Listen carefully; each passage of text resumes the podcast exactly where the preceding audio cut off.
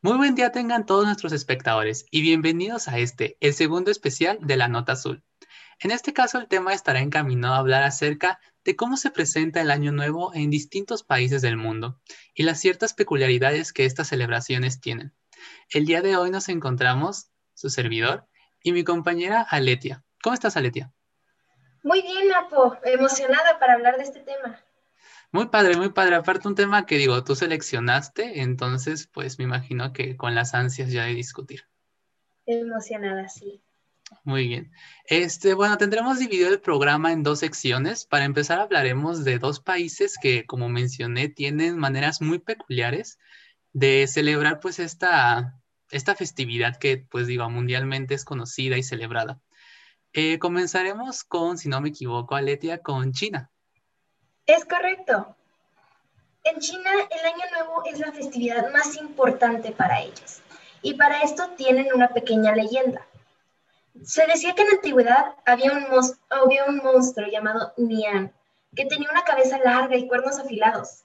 Habitaba en el fondo del mar durante todo el año y solo se presentaba en la víspera de Año Nuevo. Comer a la gente y el ganado en los pueblos cercanos. Destruía todo. Por lo tanto, en el día de la, en la víspera del año nuevo, las personas huían hacia las montañas para ser evitadas, para evitar ser comidas por el monstruo. La gente vivía con el temor de que, de que el monstruo avanzaría en las montañas, hasta que un día un anciano, un anciano apareció. Se acercó al pueblo y la gente le explicó que ya eran vísperas y que el monstruo llegaría y se comería todo, incluyéndolo a él. El anciano negó irse y continuó su camino hacia el pueblo, quedándose poniendo signos rojos en las puertas y haciendo ruidos para ahuyentar a la bestia, logrando así que la bestia no llegara y no destruyera el pueblo. La gente estaba sorprendida al llegar a su pueblo y ver que no lo habían destruido esta vez. Por lo tanto, se volvió una tradición hacer lo que el anciano hacía, que era pegar símbolos rojos en las puertas y hacer diferentes ruidos. Ahora, el Año Nuevo Chino, también llamado Año Nuevo Lunar o Festival de Primavera, como ya dije, es la celebración más importante en China. Se define como el primer día del mes del calendario tradicional chino, a diferencia del calendario occidental que se basa en lo solar. El calendario oriental chino se basa en el calendario lunar, es decir, la fecha indica tanto la fase de la luna como la de la época del año solar. En el calendario es, el calendario más largo con registro cronológico, que data desde 2637 a.C. Está dividido en ciclos. Un ciclo completo dura 60 años y se compone de cinco fases, de 12 años cada uno. De, 12 años cada una. Esta también tiene una leyenda que se complementa con los signos zodiacales chinos porque cuenta la leyenda que Buda fue a meditar en los últimos días de su vida a una selva para estar en contacto con la naturaleza. Pero Mara, el dios de la destrucción, intentó evitar que alcance la iluminación y destruyera el ego. Así que pidió la ayuda de dos animales para vencerlo, para vencer a Mara. Y la orden fue dada a la rata, el buey el tigre, el conejo, el dragón, la serpiente, el caballo, la cabra, el mono, el gallo, el perro y el cerdo. Como premio a la devoción religiosa que le brindaron, Buda los convirtió en los doce signos del zodiaco chino. Cada animal gobernaría un año, en el cual influirían sobre la personalidad y el carácter de todos aquellos que nacieran en él. No obstante, no todos los que nacen bajo un mismo signo tienen las mismas características. La celebración del Año Nuevo Chino dura aproximadamente 15 días. Esta fiesta conlleva el mayor movimiento de personas de China, copándose todos los medios de transporte, ya que todos viajan a reunirse con sus familias y sus amigos. Esta fiesta conlleva varias tradiciones, por ejemplo, limpiar su casa por completo, para el, representa el deseo de guardar las cosas viejas y despiden el año viejo y recibir el año nuevo. También decoran sus casas con decoraciones, por ejemplo, colgar faroles rojos los cuales ahuyentan la mala suerte. Hay personas que pegan refranes en sus casas y estos simbolizan un saludo al año nuevo. O incluso les dan sobres rojos a los niños con dinero para simbolizar la abundancia. Se recuerda y se ora por los antepasados. De esta forma mejoran las posibilidades de tener buena fortuna el año que viene, entre muchas otras tradiciones. Aunque lo más importante de esta festividad es el tiempo para la reunión familiar. La gente suele visitar a sus familias y amigos e ir de compras y ver espectáculos tradicionales chinos. Se lanzan fuegos artificiales y se comienza a planear para el próximo año. La verdad es que la cultura china es impresionante y esta celebración es una de las más geniales que hay en todo el mundo. Todos lo vivimos diferente, incluyendo aquí en México, es bastante diferente a cómo se vive allá. La diversidad es algo que se aplaude y por eso mismo Napo investigó de otra cultura, una cultura también muy interesante y muy completa. Y sí, bueno, como menciona mi compañera Letia, digo, ambos países de los que estamos hablando, pues, bueno, sobre todo China, son culturas pues muy, muy distintas a la cultura occidental que pues nosotros estamos, que hemos, nosotros hemos adoptado aquí en México. Y bueno, a pesar de no traer, no, sé, no traer tanto, a la cultura que yo investigué, no ser tan distinta o tan rompedora del molde como lo es la cultura china, este, pues es algo interesante, sobre todo por la historia que trae, que es un poco más reciente en comparación con la historia del Año Nuevo chino. En este caso yo les voy a hablar del Año Nuevo ruso. Algo muy interesante es que, bueno, como sabemos, a, inicios del siglo pasado, eh, el imperio ruso cae con la Revolución de Octubre, que es cuando llegan los bolcheviques al poder y nace la Unión Soviética, que es un gobierno pues de corte comunista. A la mano de esto, tanto la Navidad como el Año Nuevo son prohibidos en la Unión Soviética, ya que, bueno, el Año Nuevo es considerado una fiesta burguesa y la Navidad, pues, es una fiesta que en Occidente, pues, la vivimos principalmente como una fiesta católica o relacionada directamente con la religión. Y por tanto, pues, un gobierno comunista no va a permitir eso. entonces, tenemos que, pues, ambas fiestas son prohibidas. No es hasta 1935 que la Unión Soviética admite que se ha celebrado el Año Nuevo nuevamente yo creo que principalmente para darle pues algo de, alegría al pueblo ruso en estos años, pues que vivían mucha, mucho caos interno y pues distraerlos de los problemas que, vivían. Lo chistoso es que, bueno, la Navidad sigue cancelada. Entonces el Año Nuevo ruso empieza a adoptar muchas de las tradiciones o mucho de, las, de lo que se acostumbra a hacer en Navidad. Tenemos que en Año Nuevo se pone un abedo en la mayoría de las casas, en la mayoría de los hogares rusos esto siendo pues representando el árbol navideño, pero pues teniendo un, significado diferente. Pero lo más curioso es que también tienen su propio Santa Claus, como lo conocemos aquí en Occidente, que es también dedicado al Año Nuevo. Es el que le trae regalos a los niños, pero en Año Nuevo. El nombre exacto en ruso es Dev Moros. Digo, mi ruso no es muy bueno, pero creo que, creo que ha sido lo más cercano que se puede decir que la traducción más exacta que podríamos tener al español es abuelo del frío o de la nieve. Como podemos ver, pues todavía no se, no se relaciona tanto con, el, con, la, con lo religioso, a pesar de que Rusia pues es un país este, católico, si, eh, si no me equivoco, espero no equivocarme.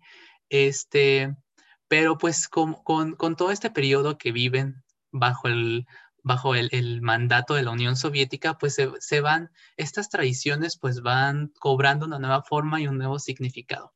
Esto lo vemos en que en el año nuevo, los rusos cinco minutos antes pues de la medianoche prenden todos sin importar pues ya sea tu, tu ideología política o cosas así. Y es algo de lo que mucho me acuerdo porque cuando eh, mi compañera Leta me propuso el tema, dijo que iba a ser algo político y pues a final de cuentas sí lo fue, digo, este, la investigación estuvo muy padre y pues bueno, como decía, sea, no importa tu pensamiento político en Rusia, todos los hogares lo que hacen cinco minutos antes de la medianoche prenden el televisor y ponen así como pues, en el canal yo creo que de televisión abierta como aquí en México cuando hacemos no el 15 de septiembre y ponemos el grito así lo hacen cinco minutos antes del año nuevo eh, Vladimir Putin ya sé, bueno, o el mandatario en ese tiempo, pero bueno, sabemos que Putin lleva mucho tiempo en el, poder, da un pequeño discurso, bueno, agradeciendo pues todo lo que se vivió ese año y pues dando, dando cierre a, todo, lo, todo lo vivido y pues dándole la bienvenida al siguiente año que está por venir.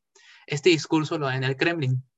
como digo, dura aproximadamente cinco minutos, ya que justo en la medianoche empiezan a sonar las campanas en el Kremlin, como lo, hacen en la mayoría del mundo, pero bueno, siendo este, siendo este, pues, edificio tan emblemático, este, en Rusia, pues es algo muy, muy interesante de ver, viendo pues cómo lo político, lo, lo histórico, este, inclusive, pues si en este caso movimientos armados, guerras, revoluciones, pues le han dado la forma pues a esta festividad que creo que a veces muchos podemos dar por sentado que pues la vivimos de la misma manera o le damos el mismo significado, pero pues en diferentes culturas, en diferentes países, igual y no tanto, eh, no tanto la cultura, ya que la pues, podríamos llamarlo que la cultura europea es muy parecida, pero ahora sí que en distintos países, ya que pues esto no solo se vive en Rusia, porque como sabemos pues la Unión Soviética era formada por distintos países, eh, Ucrania, Bielorrusia, los países bálticos, pues también tienen una, una, a pesar de tener un resentimiento muy grande a los rusos, pues tienen una manera muy similar de, de celebrar estas fiestas, pues por todos los años que se vivieron. Y bueno, y perdón por la política, pero bueno, como saben, pues a mí es, es, mi área de expertise en este, en este nuestro podcast, La Nota Azul. Pero bueno, a mí se me hizo muy interesante esto de Rusia, ya que incluye, incluye mucho acerca pues de lo histórico y de lo político. Y bueno, creo que con eso damos cierre a esta sección de hablar acerca pues de lo, de lo que es el extranjero, de cómo se vive pues en otros países, en otras culturas, pero todavía tenemos más por delante ahora hablaremos acerca un poco de lo nacional, para no quedarnos, para no quedarnos con las ganas y pues también honrar pues lo bonito que se vive aquí. Para esto pues volvemos con mi compañera Letia que pues nos tiene preparado otra, eh, nos tiene preparado esta sección. Gracias, Napo. Sí, en México se vive bastante diferente que a estas dos culturas. Si bien es la tradición más importante, hay muchas formas de celebrar esto desde las creencias de los pueblos indígenas hasta las creencias urbanas. Por ejemplo, según la CIDI, los huicholes de Jalisco aprovechan el año, el año nuevo para cambiar las autoridades de la comunidad. La nueva autoridad se da a través de una vara sagrada y se acompaña de cantos, rezos y fiestas que duran seis días. Los mayas celebran el fin de año solar en diciembre, con una ceremonia en la que se quema copal, se tocan en los tambores melodías de otros tiempos y se, colocan cuatro elotes de distintos colores apuntando hacia los puntos cardinales. Entre los tzotziles y celtales, perdón por mi pronunciación, de Chiapas, se hace el cambio de bastón de las autoridades civiles y religiosas del pueblo. Como ven, hay muchos cambios de, de mano en este un dato curioso es que los calendarios más exactos, creados por el hombre antiguo, son, son atribuidos a los mayas, zapotecas y a los aztecas. Pero continuando con las tradiciones. Entre los zapotecas consiste en regalar a los niños y niñas muñecos de barro, caballos con jinetes para ellos, muñecas con faldas de campana con los bebés en los brazos y canastas de fruta sobre la cabeza, ollas, molcajetes y platos diminutos para ellas. Para los mayas, el Pop es una especie de año nuevo. Era una fiesta celebrada que renovaban todos los utensilios de su casa, como platos, vasos, banquillos, ropa, mantillas, barrían su casa y la basura la echaban fuera del pueblo, simbolizando dándole gracias al año viejo y, bien, y dándole la bienvenida al año nuevo, entre muchas otras celebraciones. Pero hay otras tradiciones que se celebran actualmente en las zonas urbanas, como comer 12 uvas mientras se piden 12 deseos en la cuenta regresiva, o usar prendas de colores como rojo o dorado para simbolizar el amor y la abundancia en el año que viene, o escribir en distintas hojas lo malo que haya pasado en ese año y quemarlas. Creo que esto sería muy útil para todo lo que ha pasado con la cuarentena.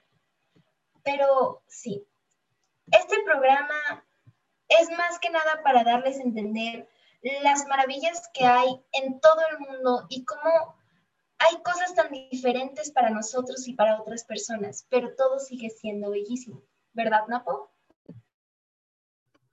Claro, digo, o sea, tú lo mencionas al inicio, este, pues esto más o menos, esto pues es para honrar y celebrar también, digo, la diversidad, este, que bueno, lo, ahorita por lo que platicas, pues no solo en el mundo, sino también dentro de nuestro, dentro de nuestro propio México. Este, y pues digo, es algo muy interesante, algo que se me hizo muy interesante de analizar e investigar y pues también de hablar.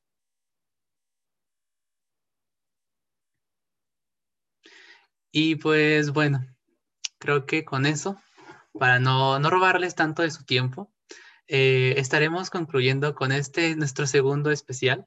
Eh, como, como mencionaba, a mí fue un tema que, que, pues me gustó mucho y creo que ahora sí que la moraleja, si es que la hay, digo, no es el objetivo del programa, pero creo que se prestó mucho el tema, es pues que ahora sí que hay que, que, pues celebrar la, la, diversidad. Digo, hay muchos, hay muchos otros ejemplos de los que también pudiéramos haber hablado acerca pues también de la de cómo se vive el año nuevo en distintos países. Eh, haciendo investigación, incluso ahorita lo que me platica Letia, yo estuve leyendo acerca del Año Nuevo en, Corea y es muy parecido, digo, hablamos de que pues entre, las, entre los distintos, bueno, nosotros siendo parte de la cultura occidental, siendo muy apegados a lo que hace Estados Unidos, lo que se vive en Estados Unidos, pues a veces nos queda muy lejano lo que hacen en países como Corea, Japón, China, que es una cultura que apenas pues está llegando a, a México en, distintas formas. Este, y pues bueno, hablamos también de la cultura, la cultura europea, pues que es una que también tenemos más cercano, al final de cuentas, cultura occidental, la cual nosotros pues también heredamos pues ciertas tradiciones derivadas de la religión, como lo pueden ser pues eh, principalmente del catolicismo, ¿no? Y bueno, y el cristianismo y todas sus, ramas, para ser más exactos. Y bueno, creo que ahora sí nos, nos falta explorar varios, o, no, un par de continentes, este, Oceanía y África, que pues yo creo que también tendrán, por su diversidad por, e, historia, pues tendrán muchas cosas interesantes de analizar. Pero bueno, este, ahora sí que esta fue como una, un pequeño clavado a lo que es este mundo, pues, de las culturas y bueno, como lo decimos, este, orientado hacia el año nuevo, pues esta fiesta que está a la vuelta de la esquina. Y pues con esto ahora sí que les, de parte de la nota azul, este, les deseamos pues felices ya pasó la Navidad para cuando estén oyendo esto, pero les deseamos un feliz año nuevo y, bueno, de mi parte y de todos, les queremos agradecer por haber continuado con nosotros durante esta, bueno, este periodo vacacional y pues seguir entreteniéndose e informándose con nosotros. Y, bueno, no sé si quieras decir algo, Aletia. Yo pues quiero darles las gracias. Este, gracias por escucharnos. Espero que les haya gustado este especial y no olviden que la Nota Sur seguirá con sus episodios para que sigan sintonizándose y nos sigan escuchando, porque no solo hablamos de diferentes tradiciones, sino de política, como ya lo dijo Napo, que es muy bueno hablando de eso. Llegaremos a hablar de música en algún momento, que sería mi área de experiencia. Este, hay muchas cosas para escuchar aquí en la Nota Sur. Este, tengan un feliz año nuevo y próspero año nuevo y disfruten mucho este, este nuevo 2021, que esperemos sea mucho mejor que el 2020. Sí, estoy totalmente de acuerdo. Y para que disfruten también su 2021, los invito a que el 11 de enero escuchen el tercer y último especial de este periodo vacacional de la Nota Azul el cual pues más adelante lo poder, tendremos información acerca del tema y de todo. Muchas gracias.